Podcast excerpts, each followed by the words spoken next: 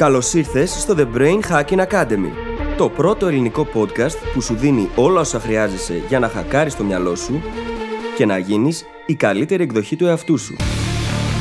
Μαζί σου, η Φίλης Γαβριλίδου και ο Δημήτρης Γιώκας.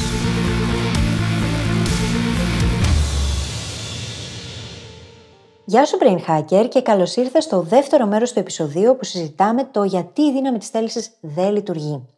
Στο προηγούμενο επεισόδιο λοιπόν συζητήσαμε ακριβώς αυτό. Για ποιο λόγο η δύναμη της θέλησης δεν λειτουργεί; Ή τουλάχιστον δεν λειτουργεί στο βαθμό που θα θέλαμε ή που νομίζουμε ότι θα μπορούσε να λειτουργήσει. Ανταυτούς, σου εξηγήσαμε τι μπορείς να κάνεις έτσι ώστε να πάρεις τον έλεγχο στα χέρια σου και να αρχίσεις να βλέπεις τα αποτελέσματα που εσύ θέλεις στη ζωή σου. Είπαμε ποιος είναι ο ρόλος της ίδιας μας της συμπεριφοράς και πώς μέσω της ίδιας της συμπεριφοράς κάνουμε αυτό το μαγικό self-signaling. Δίνουμε δηλαδή τα κατάλληλα σημάδια στον εαυτό μας ώστε να μπορέσουμε να αλλάξουμε την ίδια μας την ταυτότητα και να φτάσουμε τον όποιο στόχο έχουμε θέσει. Βλέπεις το περιβάλλον και η ίδια η συμπεριφορά έχουν τεράστια δύναμη και μπορούν να μας επηρεάσουν τόσο αρνητικά όσο και θετικά. Κλείσαμε το επεισόδιο ξεκινώντας να μιλάμε για τα σημεία μη επιστροφής καθώς και για το self-signaling. Και αυτό ακριβώς το σημείο είναι και το ίδιο σημείο από το οποίο θα ξεκινήσουμε στο δεύτερο μέρος του επεισοδίου. Μεταξύ άλλων θα ακούσεις για την ίδια την επένδυση που κάνουμε στον εαυτό μας, είτε είναι οικονομική είτε από άποψη χρόνου και τι ακριβώς συμβολίζει και σηματοδοτεί για εμάς, καθώς και τη σημασία του να υπάρχουν περίοδοι υψηλού στρες και υψηλής ανάκαμψης στη ζωή μας. Πριν σε αφήσω, θέλω να σου θυμίσω πως η αλλαγή είναι αναπόφευκτη. Η εξέλιξη όμως είναι προαιρετική και είναι πάντα στο χέρι μας το τι θα κάνουμε με τον χρόνο και πώς θα τον αξιοποιήσουμε κατάλληλα, έτσι ώστε να προχωρήσουμε στο επόμενο επίπεδο και να γίνουμε η καλύτερη εκδοχή του εαυτού μας. Μπορείς να χακάρεις το σύστημα και τα εργαλεία που σου δίνουμε κάθε εβδομάδα στο podcast έχουν στόχο να σε βοηθήσουν ακριβώς σε αυτό. Σου εύχομαι καλή ακρόαση. όλο αυτό το concept, όλη αυτή η έννοια λέγεται self-signaling, την έχουμε ξαναφέρει στο παρελθόν και έχει, και έχει Ναι. διπλή έκφανση. Από τη μία, αυτό που λέμε ότι τη στιγμή που δίνεις χίλια, λέω εγώ τώρα, ευρώ, για να συμμετέχεις σε κάτι που είναι για να εξελίξει εσένα, δείχνεις εκείνη τη στιγμή στον εαυτό σου και σε όλο τον υπόλοιπο κόσμο, αλλά δεν είναι αυτό το νόημα αυτή τη στιγμή, δείχνεις στον εαυτό σου ότι είσαι το είδος του ανθρώπου που επενδύει αυτά τα χρήματα για τον εαυτό του, για την προσωπική του εξέλιξη.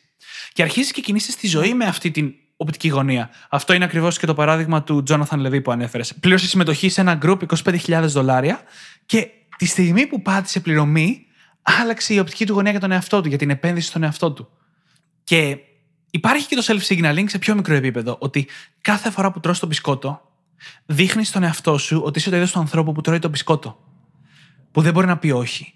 Σκέψου τώρα λοιπόν, είσαι στο σπίτι και έχεις τα μπισκότα στο σπίτι και πηγαίνεις και έτσι, περνώντας, τρως και ένα μπισκότο από εδώ, ένα μπισκότο από εκεί, έχεις κάνει κακή δουλειά στο να στήσει το περιβάλλον σου. Και ταυτόχρονα δείχνεις στον εαυτό σου ότι είσαι αυτό το είδος ανθρώπου. Το οποίο αργότερα γίνεται η προσωπικότητά σου. Έτσι η συμπεριφορά δημιουργεί την προσωπικότητα που λέγαμε στην αρχή. Ενώ αν έχεις αφαιρέσει τα μπισκότα από το περιβάλλον, όχι μόνο δεν τρως τα μπισκότα, οπότε δεν παχαίνεις, αλλά δείχνεις και στον εαυτό σου ότι δεν τα έχεις ανάγκη, ότι είσαι το είδος του ανθρώπου που δεν τα χρειάζεται. Και όλο αυτό το είχαμε συζητήσει ξανά και στο context των μήνυ συνθιών. Είναι πάρα πολύ σημαντικό. Αλλάζει ο τρόπος που βλέπεις τον εαυτό σου, αλλάζει ο κόσμος. Τόσο απλά. Είπαμε πριν. Το έξω είναι καθρέφτης του μέσα.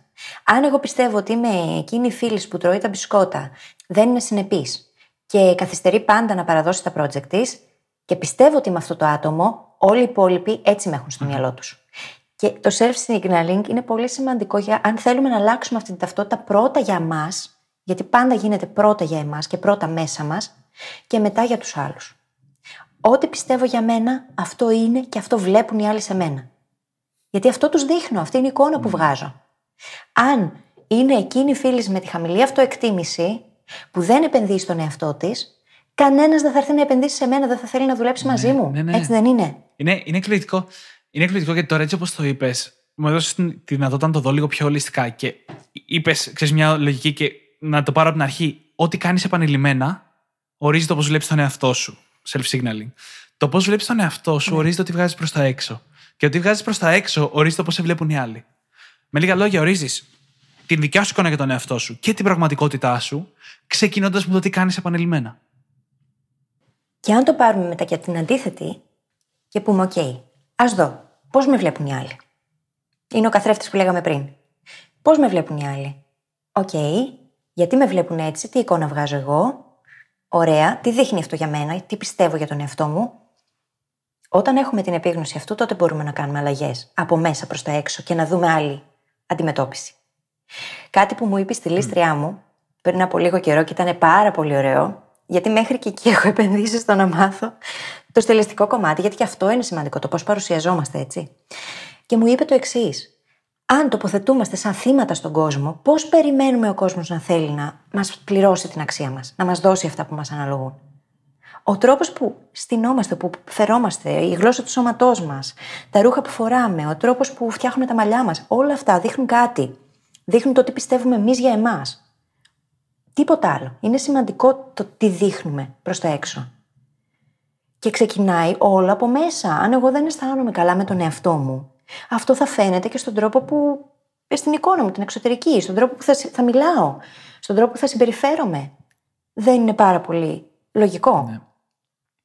Αν λοιπόν δεν φροντίσω να δω, OK, τι είναι εκείνο που οι άλλοι βλέπουν σε μένα, αλλά εμένα δεν με εξυπηρετεί, έτσι ώστε να πάω προς τα μέσα, να κάνω την αντίστροφη διαδικασία και να αλλάξω εκείνα που απαιτούνται στο περιβάλλον για να αλλάξει η ταυτότητά μου. Εκπληκτικό. Να αλλάξω δηλαδή τον τρόπο που ντύνομαι για να αλλάξει η πεποίθηση, η ταυτότητα που έχω εγώ για τον εαυτό μου. Πώς θα αλλάξει μετά η αντίληψη του κόσμου για μένα; Εκπληκτικό γιατί βλέπουμε πω όλα γυρνάνε πίσω στις αλλαγές του περιβάλλοντος και στις αλλαγές του mindset. Αυτά τα δύο πράγματα υπάρχουν στην πραγματικότητα. Και πώς, αυτό που έχει πει πριν, ότι μια μικρή αλλαγή μπορεί να αλλάξει τα πάντα και αλλάζει τα πάντα, απλά άλλα λιγότερο, άλλα περισσότερο. Γιατί όλα συνδέονται, γιατί όλα ξεκινάνε από τη συμπεριφορά και η συμπεριφορά ξεκινάει από το περιβάλλον. Είναι. Είναι τρομακτικό λίγο, να είμαι ειλικρινής, όταν το σκέφτομαι έτσι, γιατί σου ρίχνει όλη την ευθύνη στο κεφάλι, αλλά ταυτόχρονα είναι και λίγο mm. λυτρωτικό, γιατί μετά νιώθω εγώ, ακούγοντά ότι ξέρω πού να συγκεντρωθώ. Δηλαδή... Ναι. Και έχω τελικά τον ναι. έλεγχο αυτού του περιβάλλοντος. Εγώ τον έχω τον έλεγχο.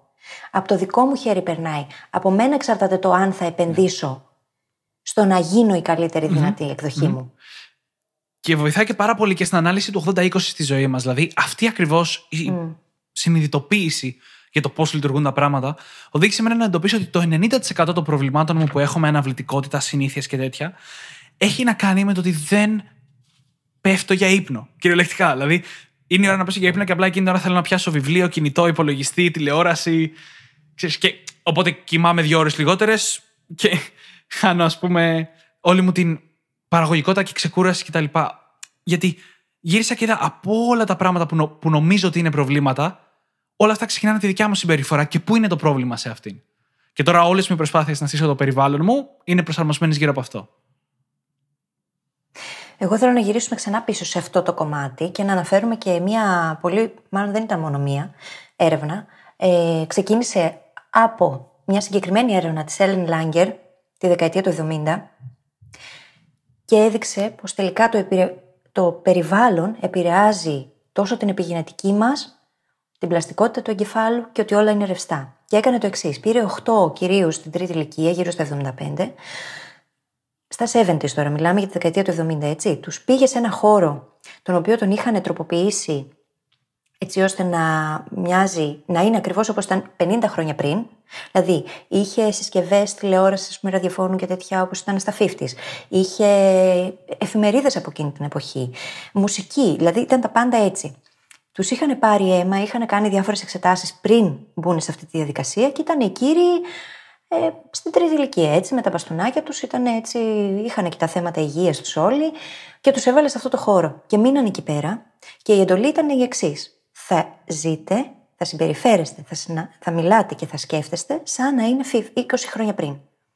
Και μετά ξαναμετρήσανε τους δείκτες τους. Και είχαν πέσει όλα. Οι άνθρωποι πήγανε βιολογικά 20 χρόνια πίσω. Και αυτό είναι εκπληκτικό. Η Έλεν Λάγκερ είναι καθηγήτρια στο Χάρβαρντ, έτσι. Η έρευνα επαναλήφθηκε και από τον BBC και έχει ξαναδοκιμαστεί με άλλες συνθήκες και λίγο πιο ακραίες μάλιστα σε σχέση με την αρχική. Και πάντα τα αποτελέσματα είναι τόσο εκπληκτικά. Το περιβάλλον μας επηρεάζει την επιγενετική μας την ίδια, επηρεάζει τα γονίδια μας, επηρεάζει την πλαστικότητα του εγκεφάλου μας, επηρεάζει τις συνάψεις που γίνονται και ανάλογα με το τι πιστεύουμε ότι είναι, αυτό είναι. Και γι' αυτό ακόμα και το να προσποιούμαστε πως είμαστε 20 χρόνια πίσω, βιολογικά μας πάει 20 χρόνια πίσω.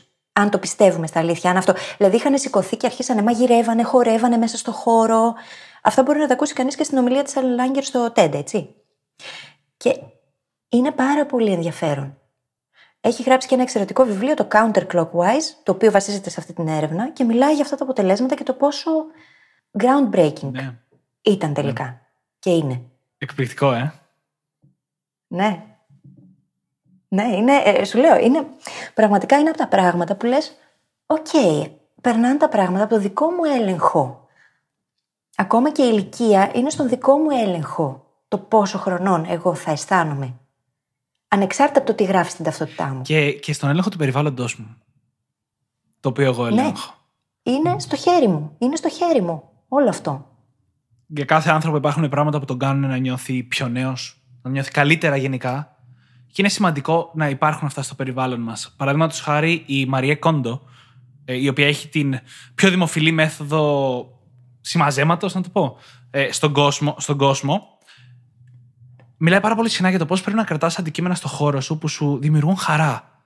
Δεν έχει σημασία αν το χρειάζεσαι, δε- ενώ οι περισσότεροι που ασχολούνται με αυτό το χώρο μιλάνε για το τι είναι χρήσιμο και τι όχι. Αυτή μιλάει για το τι σου δημιουργεί χαρά. Γιατί ο στόχος είναι να δημιουργήσει ένα περιβάλλον το οποίο κάθε αντικείμενο που έχει μέσα, συσκε- είτε είναι συσκευή, είτε είναι βιβλίο, είτε είναι παιχνίδι, είτε είναι οτιδήποτε, να σου φέρνει χαρά. Και όλο βασίζεται ακριβώς σε αυτή τη λογική. Έτσι, ότι στείνοντας το περιβάλλον με έναν τρόπο, αλλάζουν τα δικά μου συναισθήματα. Ο δικός μου συναισθηματικός και ψυχικός κόσμος. Σε σχέση με την επένδυση στον ίδιο μας τον εαυτό, η οποία μπορεί να είναι είτε χρηματική, είτε από άποψη χρόνου, είτε το να βάλουμε stakes, να βάλουμε προσδοκίες συγκεκριμένες, μου αρέσει πάρα πολύ κάτι που λέει ο Tim Ferriss. Το να γίνεις τόσο καλό σε κάτι που να μην μπορούν να σε αγνοήσουν. Εκεί δεν τίθεται θεο- πλέον θέμα ανταγωνισμού. Και ο τρόπος με τον οποίο το λέει είναι ο εξής, ότι στην κορυφή υπάρχει πολύ μοναξιά. Και είναι πολύ σημαντικό λοιπόν να μαθαίνουμε από τους καλύτερους δασκάλους που μπορούμε να βρούμε, τους καλύτερους μέντορες, τους καλύτερους επιχειρηματίες, να βλέπουμε ποια από αυτά τα πράγματα μπορούμε εμείς να εφαρμόσουμε για μας και να εστιάζουμε εκεί. Όχι απλά να προσπαθούμε να μείνουμε και να γινόμαστε λίγο καλύτεροι Ναι. στο σημείο που είμαστε ήδη. Αλλά τι γίνεται, τι είναι καλύτερο εκεί πάνω; Τι κάνουν αυτοί οι άνθρωποι και ξεχώρισαν τελικά και πέτυχαν αυτό που ήθελαν; Και να πάμε να κάνουμε αυτό που απαιτείται, τη δουλειά που απαιτείται, να καλύψουμε δηλαδή το skill set που απαιτείται, που χρειαζόμαστε, τις δεξιότητες που χρειαζόμαστε, τις ικανότητες που πρέπει να έχουμε για να είμαστε εκεί. Μία ίσως τρομερή ερώτηση και έχουμε μιλήσει για την δυνάμει των ερωτήσεων είναι αν σας λέγαμε ότι το να είσαι πολύ καλό σε κάτι είναι πιο εύκολο από το να είσαι μέτριος. Τι θα κάνατε; Μμ. Είναι, είναι τόσο αντισυμβατικό. Αλλά είναι πραγματικότητα γιατί η μέση είναι γεμάτη. Είναι γεμάτη. Η- αυτό που έλεγε η φίλη στην κορυφή είναι άδεια. Είναι, και παρόλο που προφανώς θέλει περισσότερη προσπάθεια για να φτάσεις στο ένα από το άλλο, είναι πολύ πιο εύκολο από την άποψη ότι πας κάπου, πώς να το πω. Όχι κάπου που άλλοι δεν έχουν ξαναπάει, γιατί και αυτό είναι πάρα πολύ δύσκολο. Αλλά. Πας εκεί που οι περισσότεροι Ακριβώς. δεν Τέλεια. πάνε, δεν Τέλεια. θέλουν να πάνε. Τέλεια. Αυτό είναι το θέμα. Και σκέψου τώρα self-signaling και εκεί. Και αναφορά παρεμπιπτόντως με αυτό σε μελλοντικό μας επεισόδιο που έχει αντικείμενο το Think Big. Ναι. Φοβόμαστε γιατί έτσι μας προγραμματίζει η κοινωνία να κάνουμε πολύ πολύ μεγάλα όνειρα. Αλλά μια άλλη πολύ ωραία τάκα που πρέπει να αναφέρουμε εδώ είναι ότι όσο πιο ψηλά στοχεύεις, τόσο πιο ψηλά θα φτάσεις. Ακόμα και αν δεν πετύχεις τον τελικό σου στόχο, θα φτάσεις στο φεγγάρι. ναι. Το θέμα είναι λοιπόν να βάζουμε χαμηλούς στόχους και να τους πετυχαίνουμε ή να βάζουμε υψηλούς στόχους και να εξελισσόμαστε μέσα σε αυτούς και να πετυχαίνουμε πολύ περισσότερα από ό,τι θα περίμενε κανείς. Έχω διαβάσει γιατί ισχύει τόσο πολύ αυτό με την κοινωνία μας που δεν στοχεύουμε ψηλά και έχει να κάνει κυρίως με το ότι στο πιο μεσαίο επίπεδο υπάρχουν περισσότερα περιθώρια για λάθη και περισσότερη ασφάλεια γενικότερα. Οπότε ο κόσμος, σχεδόν υποσυνείδητα, αλλά σίγουρα κοινο- από κοινωνική νόρμα, που λέγαμε και νωρίτερα, τίνει να επιλέγει αυτό, τίνει να επιλέγει την ασφάλεια και το μεγαλύτερο περιθώριο για λάθη από τη μεγαλύτερη ανταμοιβή αλλά και τις μεγαλύτερες συνέπειες. Αλλά όλο το νόημα αυτού του επεισοδίου, ενώ με εκτός από το περιβάλλον, είναι ότι θα ανέβεις στις ανάγκες της κατάστασής σου. Αν είναι πιο απαιτητική, Ναι. τα, λάθη- τα περιθώρια για λάθη είναι μικρότερα τότε δεν είναι ότι θα αποτύχεις πιο σκληρά, είναι ότι θα κάνεις λιγότερα λάθη. Και ο κόσμος αυτό πολλές φορές δεν, το, δεν είναι το πρώτο που σκέφτεται. Ναι. Αν όμως οι προσδοκίες και τα stakes είναι τόσο υψηλά, το γιατί σου γίνεται τόσο ισχυρό και η φωτιά που καίει από πίσω, που δεν υπάρχει περίπτωση να μην κάνεις εκείνα που απαιτούνται για να φτάσεις εκεί που θέλεις. Δεν υπάρχει καμία περίπτωση να μην φτάσεις έστω πολύ κοντά στο στόχο. Γιατί το γιατί είναι τόσο ισχυρό και το γιατί είναι η εσωτερική κινητοποίηση, είναι η έμπνευση. Δεν είναι εξωτερική, δεν έχει να κάνει με το περιβάλλον. Έχει να κάνει με το τι πιστεύεις και τι θέλεις εσύ και τι οραματίζεσαι. Και όταν είναι εσωτερική η έμπνευση και το κίνητρο, δεν μπορεί τίποτα να το σβήσει. Οι, τα stakes λοιπόν βάζουν ακριβώς αυτό το παράγοντα στο παιχνίδι και γι' αυτό είναι τόσο δυνατό. Και έχει τόσο πολλά αποτελέσματα και τόσο δυνατά αποτελέσματα. Επειδή απλά δεν αφήνει ανοιχτές τις πιθανότητες στην αποτυχία. Την προηγούμενη εβδομάδα είδα μια ταινία, λέγεται Free Solo. Ε, free soloing είναι το να ανεβαίνει κανείς τείχους, όχι βουνά, τείχους που υπάρχουν στον πλανήτη, τα οποία είναι πολύ απόκριμνα και απότομα και είναι κάτι βράχη 2-3 χιλιόμετρα ψηλά, χωρίς εξοπλισμό. Έστω και ένα λάθος να κάνεις, ε, απλά έχεις χάσει τη ζωή σου. Δεν τίθεται θέμα επί τούτου. Και η ταινία ήταν κάτι σαν ε, ντοκιμαντέρ για τη ζωή ενός συγκεκριμένου και για ένα πολύ συγκεκριμένο τείχος που ανέβηκε, το Yosemite στην Αμερική, που είναι από τα πιο απότομα, αν όχι το πιο απότομο στον κόσμο. Δημήτρη, εντάξει, μου έφυγε το μυαλό. Δεν υπήρχε περιθώριο λάθο. Ένα λάθος και τα πάντα καταστρέφονταν. Θα έχανε τη ζωή του άνθρωπος. Και παρόλα αυτά έμπαινε σε αυτή τη διαδικασία. Δεν το λέω τώρα ότι τον θαύμασα, γιατί είχε διάφορα θέματα. Ο άνθρωπος είχε θέματα με την τελειομανία και έλεγε ότι όταν το καταφέρνω αυτό, τότε είναι που αισθάνομαι έστω για λίγο τέλειος. Άλλο κομμάτι αυτό το κομμάτι τώρα. Αλλά δες τώρα. Για να το κάνει αυτό, έπρεπε να καλλιεργήσει τέτοιες δεξιότητες, να ανέβει και να κατέβει τον τοίχο τόσο πολλές φορές, με εξοπλισμό, να τον μελετήσει τόσο τέλεια, να καλλιεργήσει skills τα οποία δεν ήξερε ότι είχε, για να μπορέσει να τα καταφέρει τελικά. Εννοείται. Και το κατάφερε. Μπορείτε να πάτε να δείτε την ταινία, αν δεν σας αγχώνουν τα ύψη και όλο αυτό που έκανε. Και ήταν εκπληκτικό όμως. Ναι. Και είναι ακριβώς αυτό που λέμε. Είναι, έχω δει, όχι την ταινία, αλλά έχω δει τέτοια, τέτοιες, τέτοια εγχειρήματα μάλλον να ανέβουν τέτοιους τείχου και είναι πραγματικά. Σου παίρνει την ανάσα που λέμε. Για να πάμε λίγο πίσω στην επένδυση, που στην συγκεκριμένη περίπτωση η επένδυση που έκανε αυτό ήταν ο κίνδυνος της ζωής του, έτσι. Για να πάμε πίσω στην επένδυση. Ναι. Εκτός από το self-signaling χαρακτήρα που έχει, έχει και το χαρακτήρα ακριβώς αυτόν ότι βάζει stakes. Που λέει η φίλη mm. μόλις έλεγε ότι αν πας και θέλεις να ξεκινήσεις ένα project και βάλεις λεφτά σε αυτό, αυξάνονται πάρα πολλοί πιθανότητες να κάνεις τη δουλειά που χρειάζεται για να πάει αυτό καλά. Ο Benjamin Hardy, ο συγγραφέας του Willpower Doesn't Work, που σε μεγάλο βαθμό έχει επηρεάσει τη συζήτησή μας σήμερα, λέει για μια ιστορία για κάτι νέα παιδιά, 19-20 χρονών, τα οποία τους δάγανε συμβουλές κάποια στιγμή για το πώς να ξεκινήσουν μια επιχείρηση με παπούτσια. Και μετά τη συμβουλή του, αυτό που κάνανε ήταν ότι πήγανε και δώσανε δύο παιδιά από 10.000 δολάρια ο καθένας να αγοράσουν παπούτσια. Και χωρίς. δεν είναι καν έκπληξη, τα πουλήσανε και μάλιστα βγάλανε και αρκετά χρήματα και συνεχίσανε μετά αυτή την επιχείρηση. Γιατί τη στιγμή που δώσαν 10.000 και παραγγείλανε ένα φορτίο με παπούτσια και μείνανε πραγματικά με ένα μεγάλο φορτηγό με παπούτσια στα χέρια, δεν υπήρχε άλλη επιλογή από το να τα πουλήσουν. Ήταν ναι. πέρα το σημείο της μη επιστροφής, γιατί επενδύσανε σε αυτό. Ο Μπέντζαμιν Χάρντι σε κάποια φάση μιλάει για το, τη διαφορά μεταξύ entrepreneurs και wannabe entrepreneurs. Επιχειρηματιών, πραγματικών που κάνουν τη δουλειά και εκείνων που θα ήθελαν να είναι αλλά δεν την κάνουν. Και η διαφορά ήταν η απόφαση και η επένδυση. Εκείνοι που ήταν αποφασισμένοι και ξέρανε και κάναν τη δουλειά, ήταν και εκείνοι που όντως είχαν και την ναι. επιτυχία. Εκείνοι που ήταν wannabe και ήθελαν να είναι, αλλά δεν ήταν και τόσο σίγουροι, δεν επένδυαν τόσο πολύ στη δουλειά, στον εαυτό τους, εκείνοι ήταν που αποτύχαναν ναι. τελικά. Για τον ίδιο λειτουργήσε το εξής. Εκείνος ήθελε πάντα να γίνει συγγραφέας. Και κάποια στιγμή δεν το έκανε πριν από αυτό, και κάποια στιγμή τα πράγματα ήταν δύσκολα οικονομικά για την οικογένειά τους, έτσι. Μόλις είχαν αναλάβει ως ανάδοχοι γονείς να φροντίσουν τρία παιδιά στην Αμερική, και εκείνο που έκανε ήταν να πάρει, να το συζητήσει με τη σύζυγό του και να πάρει από τα 1200 δολάρια που είχαν διαθέσιμα μέσα στο μήνα, τα 800, για να αγοράσει το domain με το όνομά του. Και αυτό από μόνο του του βάλε φωτιά. Γιατί τώρα πια είχε επενδύσει, είχε πάρει, είχε στερήσει από την οικογένειά του κάτι και δεν είχε άλλη επιλογή.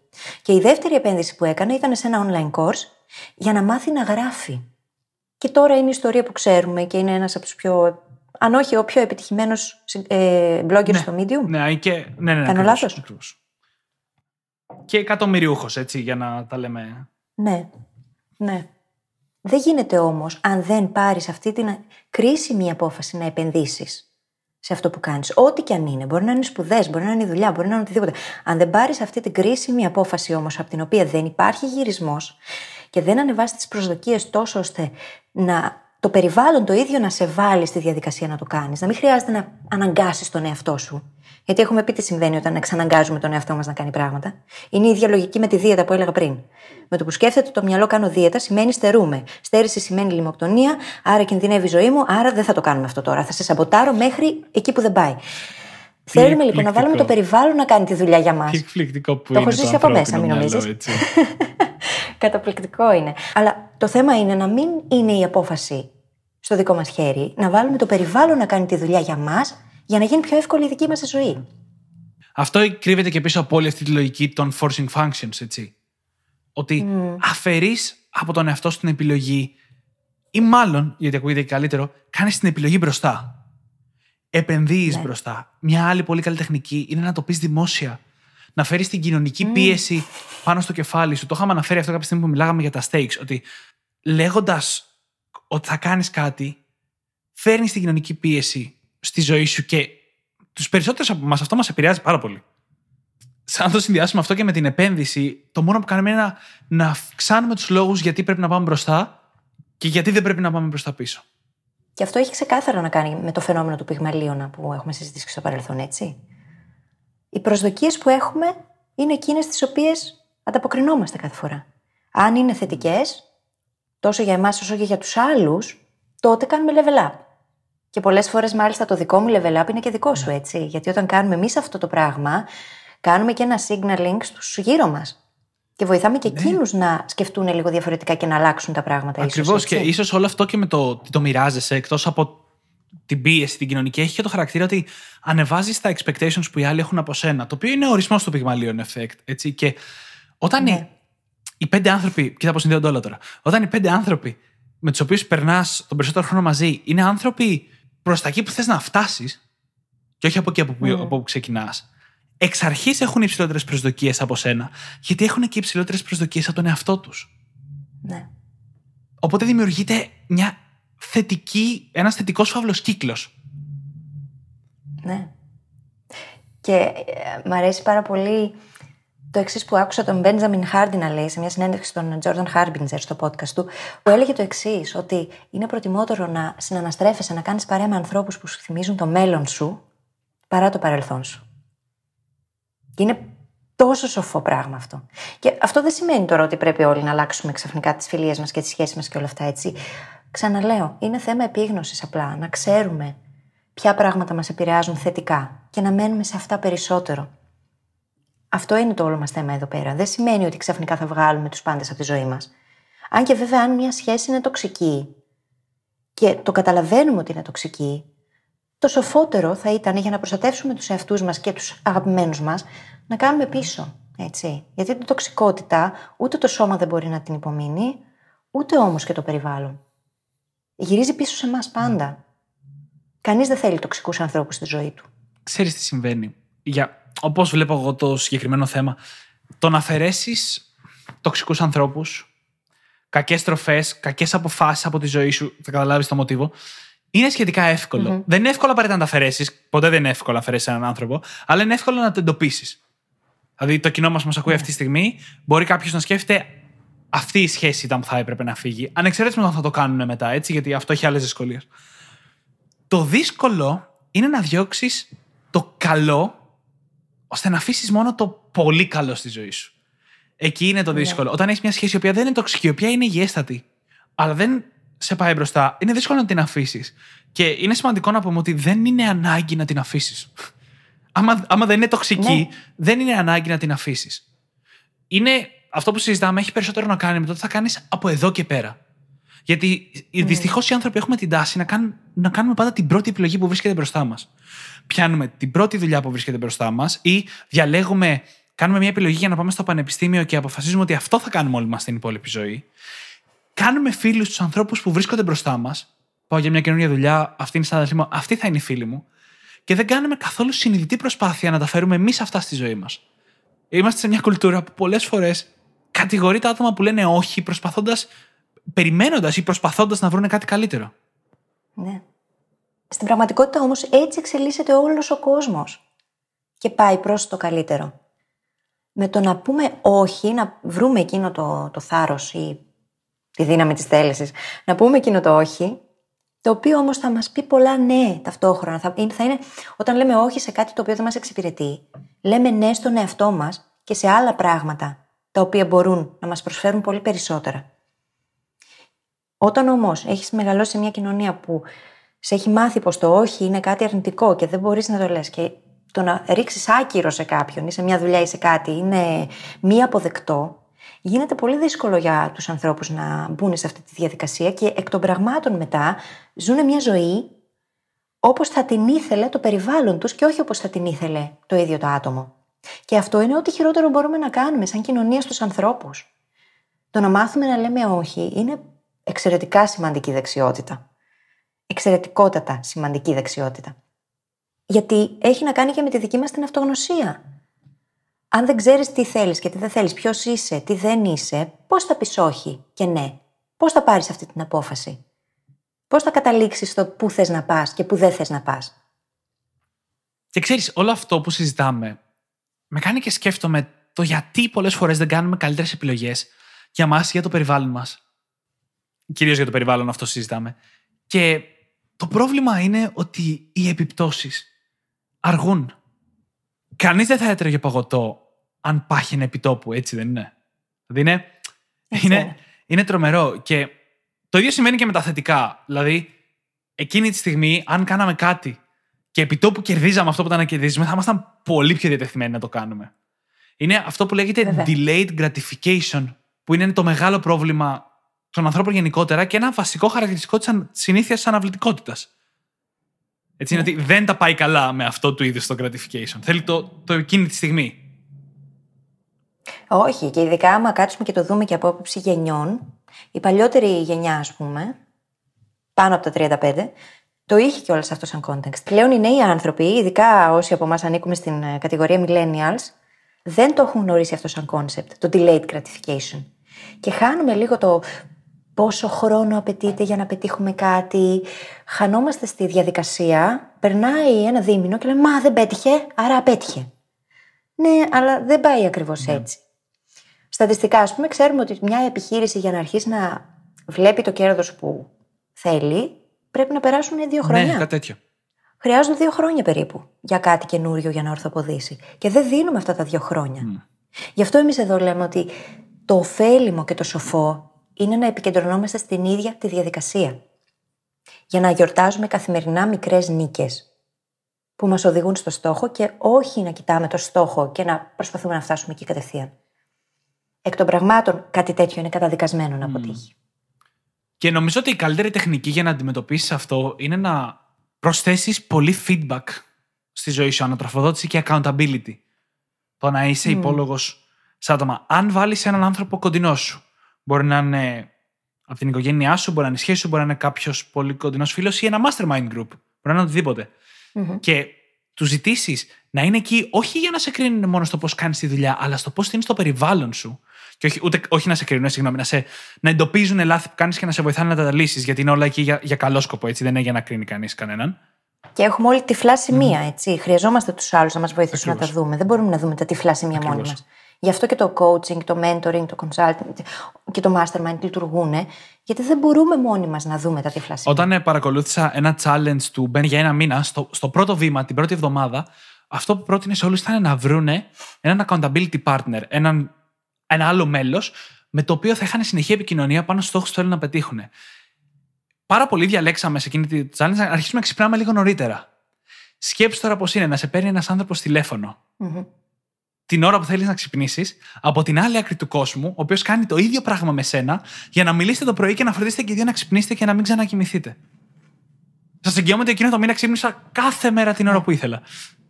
Γιατί χτίζεις το περιβάλλον σου και με έναν τρόπο που συνδέεσαι με κάποιον άλλον ανθρώπου, θέλετε να πετύχετε ένα κοινό στόχο και δίνετε feedback ο ένας στον άλλον για το τι κάνετε λάθος. Α πούμε, τη μία μέρα μπορεί εγώ να είχα ξενυχτήσει το βράδυ και να συζητάγαμε γύρω από αυτό ή κάτι τέτοιο. Και είναι πάρα, πάρα πολύ δυνατό. Ναι, έτσι είναι, έτσι είναι. Χρειαζόμαστε τους άλλους ανθρώπους, δεν είμαστε μόνοι μας, δεν φυτρώσαμε στη γη. Χρειαζόμαστε το περιβάλλον, χρειαζόμαστε τους φίλους μας, τους συνεργάτες μας. Μέσα από αυτά, μέσα από τις σχέσεις, του δεσμούς, γινόμαστε καλύτεροι. Δεν γινόμαστε από μόνοι μας καλύτεροι. Κανένας δεν πέτυχε κάτι εξαιρετικό μόνος του ποτέ.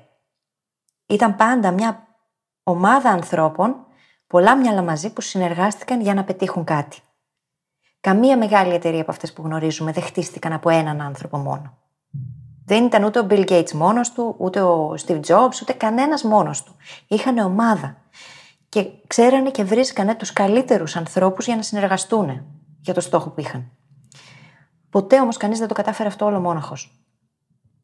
Και ακόμα και το να πετύχουμε τέτοιου τύπου στόχους, το να ξυπνάω κάθε μέρα νωρίς, ας πούμε, την ώρα που θέλω, ε, το να μελετάω κάθε μέρα και να κάνω τη δουλειά που πρέπει, το να εξελίσσομαι, το να κάνω πράγματα για τη δική μου αυτοβελτίωση και την ανάπτυξή μου. Και αυτά όταν έχουμε accountability partners, ανθρώπους στους οποίους είμαστε υπόλογοι, γίνονται πολύ πιο εύκολα και γρήγορα. Γιατί πέρα από το ότι μας βοηθούν να είμαστε συνεπείς, μπορούν να μας υποδείξουν και τα τυφλά μας σημεία και να μας βοηθήσουν να εξελιχθούμε ακόμα πιο γρήγορα. Τα τυφλά σημεία είναι το πρόβλημα. Πραγματικά. Δεν, δεν γίνεται να τα δεις μόνος σου. Γι' αυτό είναι τυφλά. Ναι. Είναι τόσο δυνατά όλα αυτά και μπορούν να επηρεάσουν τόσο πολύ το πώς χειριζόμαστε τις αλλαγές στη ζωή μας. Και όλη, όλη την επίδραση που έχουν αυτά σε όλους τους τομείς που έχουμε πει. Ναι. Τόσες φορές. Ένα νομίζω από τα τελευταία concept που πρέπει να συζητήσουμε έχει να κάνει με τις καταστάσεις υψηλού στρες και της υψηλής χαλάρωσης. Mm-hmm. Αυτό που έλεγα πριν. Ναι, ναι, το, και εγώ να σου πω την αλήθεια. Ειδικά αν θυμάσαι πριν πάρω εκείνη την άδεια το Φεβρουάριο, ζούσα μόνο το υψηλό στρες και είχα ξεχάσει γενικότερα την έννοια ξεκούρασης. Τώρα τουλάχιστον την κρατάω, mm. ξέρεις, ως ένα σημείο, αλλά. Ναι. Ακόμα νιώθω ότι έχω πολύ δρόμο και εγώ να κάνω για να φτάσω στο σημείο αυτό που περιγράφουμε και νομίζω ότι ο καλύτερος τρόπος να το εξηγήσουμε είναι με ένα παράδειγμα. Και ο Μπέντζαμιν Χάρτ στο βιβλίο μιλάει για μια γυναίκα η ναι. οποία ακολουθεί το εξής πρόγραμμα. 15 μέρες το μήνα τι περνάει στο Ορλάντο, αν δεν κάνω λάθος, στην Αμερική, με τον business partner της, όπου δουλεύουν κάτι του στυλ 18 ώρες τη μέρα, κάθε μέρα για 15 μέρες, πρακτικά βγάζοντας πάρα πάρα πολύ παραγωγική δουλειά και είναι αυτό που λέμε έτσι high stress περιβάλλον. Ξέρετε τι κάνει τώρα, μου περνάει υποσυνείδητα. Στα περνάω και συνείδητα. και τις άλλες 15 μέρες του μήνα η γυναίκα αυτή πηγαίνει στο σπίτι της στο Las Vegas, στο οποίο έχει ένα γραφείο, στο οποίο αφιερώνει λίγες δύο-τρεις ώρες τη μέρα για δουλειά, έτσι για αυτά που πρέπει να βλέπει κάθε μέρα. Αλλά από εκεί και πέρα, όλη η υπόλοιπη της μέρα και οι 15 μέρες είναι γεμάτες με δραστηριότητες που τη χαλαρώνουν και που την κάνουν να περνάει καλά. Μαθαίνει μουσική, ε, αν θυμάμαι καλά, κάνει ηθοποιία, βγαίνει για δείπνο με φίλους, γενικά περνάει χρόνο με φίλους, περνάει χρόνο διαβάζοντας βιβλία. Απλά χαλαρώνει. Και ακολουθεί αυτό το πρόγραμμα, 15 μέρες υψηλός στρες, 15 μέρες υψηλή χαλάρωση και βγάζει συντριπτικά περισσότερη δουλειά από ό,τι μπορούμε να φανταστούμε άνθρωποι που διατηρούμε σε κατάσταση στρες όλη την ώρα. Είναι η μακροσκοπική αντίληψη του focused versus diffused mode, έτσι. Δηλαδή, αν το πάρουμε και το εφαρμόσουμε έτσι. Ειδικά ναι. βέβαια όταν έχεις βρει και το πάθος σου. Όταν έχεις βρει και αυτό που θέλεις να κάνεις, το δικό σου κάλεσμα, το πάθος σου και το γιατί από πίσω είναι πάρα πολύ ισχυρό, τότε ναι, θα δουλεύεις για 15 μέρες, 18 ώρα και δεν θα σε νοιάζει. Φυσικά. Και θα είναι you ναι. stress όλο αυτό, θα είναι θετικό stress. Και μετά έρχεται και στον αντίποδα η φάση της. Να κάνω μια αλλαγή σε μια πρόταση. Με βάση το επεισόδιο 13 που ηχογραφήσαμε, το δεν ξέρω τι θέλω να κάνω. Ε, θέλω να μην, να μην λέμε ποτέ ξανά και ούτε εμείς μεταξύ ναι. μας, αλλά ούτε το κοινό μας, μέχρι να βρεις το πάθος σου. Θέλω να αλλάξει αυτό ώστε να μέχρι να βρεις ένα πάθος σου. Ναι. Ωραία. Έτσι θα το λέμε. Μέχρι να βρεις ένα. Ακριβώς. Ναι, ακριβώς. ούτε εγώ ούτε εσύ δεν έχουμε μόνο ένα, έτσι. Ακριβώς. Μέχρι να βρεις ένα πάθος σου, λοιπόν. Και, και είμαστε προγραμματισμένοι να νομίζουμε ότι πρέπει να βρούμε το ένα. Ναι, ότι έχουμε ένα κάλεσμα. Όχι, ξέρεις, συνήθως είναι ένας συνδυασμός πραγμάτων. Απλά το βλέπεις Όταν είσαι μέσα στην κατάσταση, το βλέπεις σαν ένα, αλλά η αλήθεια είναι πως δεν είναι ένα. Για μένα, ας πούμε, είναι πάρα πολλά τα οποία δημιουργούν το Και ένα. ακόμα και να πεις ότι είναι ένα για σένα, μπορεί σε πέντε χρόνια να είναι κάτι άλλο. Τελείως διαφορετικό. Μπορεί σε πέντε χρόνια να Ακριβώς, έχεις ναι. πάθος με την κιθάρα. Και μόνο. Γιατί όχι; Ναι, γιατί όχι; ναι, γιατί όχι, Οξύμορο. ωραία. Ξέρεις τι γίνεται και κάπως έτσι θέλω λίγο να κάνουμε ένα wrap-up για να κλείσουμε σιγά σιγά. Το ζήτημα είναι το εξής ότι το περιβάλλον μας είναι έτσι φτιαγμένο ώστε να δημιουργεί περισπασμούς. Αυτό που εμείς τώρα καλούμαστε να κάνουμε είναι να κάνουμε optimize το περιβάλλον μας, να το βελτιστοποιήσουμε με τέτοιο τρόπο ώστε να μας βοηθάει να κάνουμε focus, να εστιάζουμε. Και αυτό ξεκινάει για τον κάθε ένα με διαφορετικό τρόπο, έτσι. Και από άλλα πράγματα. Γιατί θα πρέπει κανείς να αποκτήσει επίγνωση του δικού του περιβάλλοντος και των πραγμάτων που μπορεί να αλλαξει Και μπορεί οι αλλαγές που θα κάνει να είναι μικρές στην αρχή. Αλλά είπαμε, κάθε τι μικρό αλλάζει και όλα τα υπόλοιπα. Δεν είναι ότι θα αλλάξουμε κάτι μικρό και δεν θα αλλάξουν και όλα τα, τα άλλα. Αναγκαστικά μπαίνουμε σε αυτή τη διαδικασία και βλέπουμε τα πράγματα διαφορετικά. Οπότε μπορούμε να αρχίσουμε λίγο να βελτιστοποιούμε τα πράγματα με στόχο τη συγκέντρωση, με στόχο το να εστιάζουμε αποτελεσματικά στους στόχους μας. Ναι. Έχεις απόλυτο δίκιο. Και οι, οι περισπασμοί που είναι πιο συχνοί είναι η τεχνολογία και οι άνθρωποι, κατά τη γνώμη μου. Και αγαπάμε τους ανθρώπους, αλλά τη στιγμή που θέλουμε να είμαστε παραγωγικοί, δεν είναι η ώρα να είμαστε διαθέσιμοι στον κάθε ένα που θέλει να μας στείλει μήνυμα, να μας πάρει τηλέφωνο ή να μας ρωτήσει κάτι. Και αντίστοιχα η τεχνολογία. Έτσι. Η τεχνολογία είναι το τεράστιο ζήτημα από μόνη της. Τιτανομέγιστο είναι. Και αυτό δεν σημαίνει ότι αν κάτι είναι επίγον δεν θα σε βρουν. Έτσι. Αλλά το να βάλουμε κάποιους τέτοιους κανόνες και να τους συζητήσουμε, να τους επικοινωνήσουμε και σωστά στο περιβάλλον μας για να μπορούμε να λειτουργήσουμε καλύτερα, δεν είναι μεμπτό, ίσα ίσα. Αυτό είναι το ζητούμενο. Δηλαδή, αν θέλω εγώ να είμαι πιο παραγωγική για να βοηθήσω την εταιρεία στην οποία εργάζομαι να γίνει καλύτερη, να γίνει η δικιά μου δουλειά καλύτερα για, για να γίνει και του συνόλου, Ναι. ε, πολύ δύσκολα κάποιος θα πάει κόντρα σε κάτι τέτοιο. Και αρχίζουμε μετά να παρατηρούμε ποια πράγματα μπορούμε να ξεκινήσουμε να αλλάζουμε. ναι. Και Θυμήθηκα ξεκινάμε τώρα από μια εκεί. ιστορία από όπου δεν θυμάμαι καθόλου ποιος ήταν ενός καλεσμένου του Tim Ferris, ο οποίος πηγαίνει για δουλειά και άφηνε το κινητό στο σπίτι για να έχει, μην έχει περισπασμούς. Και σε περίπτωση ανάγκης, είχε πει, αν θυμάμαι καλά, στη γυναίκα του ότι αν θέλει μπορεί να καλέσει το αστυνομικό τμήμα απέναντι. Και αν είναι κάτι τόσο σημαντικό που θα καλούσε το αστυνομικό τμήμα, τότε κατά πάσα πιθανότητα θα του φέρουν το τηλέφωνο και θα περάσουν απέναντι για να τον βρούνε. Αν είναι- ήταν κάτι τόσο επίγον. Οπότε, όχι μόνο έβαλε περιορισμού Nice. στον εαυτό του και στο περιβάλλον το δικό του, αλλά ακόμα και στους ανθρώπους που θα μπορούσαν να θεωρήσουν το οτιδήποτε επίγον, τους το έκανε πολύ πιο δύσκολο να το τολμήσουν. Ήταν πολύ αστείο. Και ξέρεις τι γίνεται, όταν πρέπει να καλέσει την αστυνομία. Ακριβώς, ακριβώς. Πρέπει όντως να είναι κάτι πάρα πολύ σημαντικό. Ακριβώς για δεν να την θυμάμαι καθόλου καλέσεις. ποιος ήταν, γιατί το θυμήθηκα τώρα έτσι τελείως όπως το συζητάγαμε. Κοίτα να δεις, ε. Το θέμα είναι ότι όταν θέτουμε συνειδητή πίεση, βοηθάμε στην πραγματικότητα τον εαυτό μας, εσύ. Με τη μεγάλη ευθύνη έρχεται και μεγάλη δύναμη. Το αντίστροφο είναι από το Spider-Man. δεν μπορούσα να κρατηθώ, συγγνώμη. Ακριβώς, ναι. Αλλά... Αλλά όταν έχεις πάρει την ευθύνη του περιβάλλοντος, την ευθύνη των αποφάσεων και του ελέγχου, αυτό σου δίνει πάρα πολύ μεγάλη δύναμη. Και όσον αφορά την ίδια την πίεση, για όσους τώρα θα πούνε ότι ναι, αλλά δεν μπορώ να πιέζομαι και δε, δε, δε, όλο αυτό, θα πούμε και το εξής. Πως εκείνο που διαχωρίζει το διαμάντι από το κάρβουνο είναι μεγάλη πίεση που έχει δεχτεί το διαμάντι για να αποκτήσει την αξία που έχει. Εντάξει, εντάξει, εκπληκτικό όμως. Δηλαδή, αυτή η ατάκα ήταν από τις καλύτερες του επεισοδίου, μπορώ να πω. Το Ναι. ξέρω. Δεν την ε, είπα μόνη μου, την άκουσα από τον Μπέντζαμιν. Αλλά είναι μια αλήθεια, παιδιά. Αν δεν βάλω εκείνη την πίεση που χρειάζεται για να βγω από τη ζώνη ανέσης μου και να γίνω καλύτερη, δεν θα δώσω ποτέ στον κόσμο την αξία που κρύβω μέσα μου. Και κλείνοντας, δύο μικρά σημεία που θέλω να πω. Το ένα είναι ότι παρατηρήσατε από αυτά που έχουμε πει ότι η φαντασία πάντα παίζει ρόλο. Πρέπει να προσαρμόζουμε όλα αυτά που συζητάμε στη δικιά μας πραγματικότητα. Αυτό με το αστυνομικό τμήμα ήθελε φαντασία για να το σκεφτείς, η αλήθεια είναι έτσι.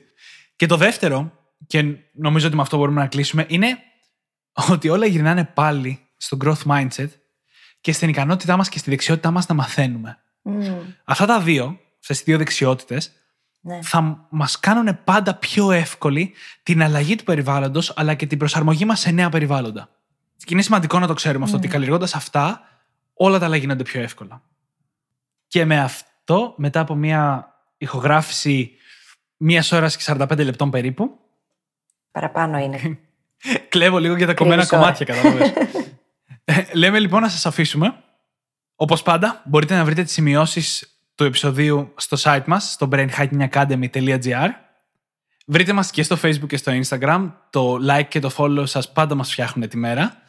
Και επίσης στείλτε μας και τις ερωτήσεις σας, γιατί θέλουμε να προσαρμόζουμε το υλικό μας στις δικές σας ανάγκες.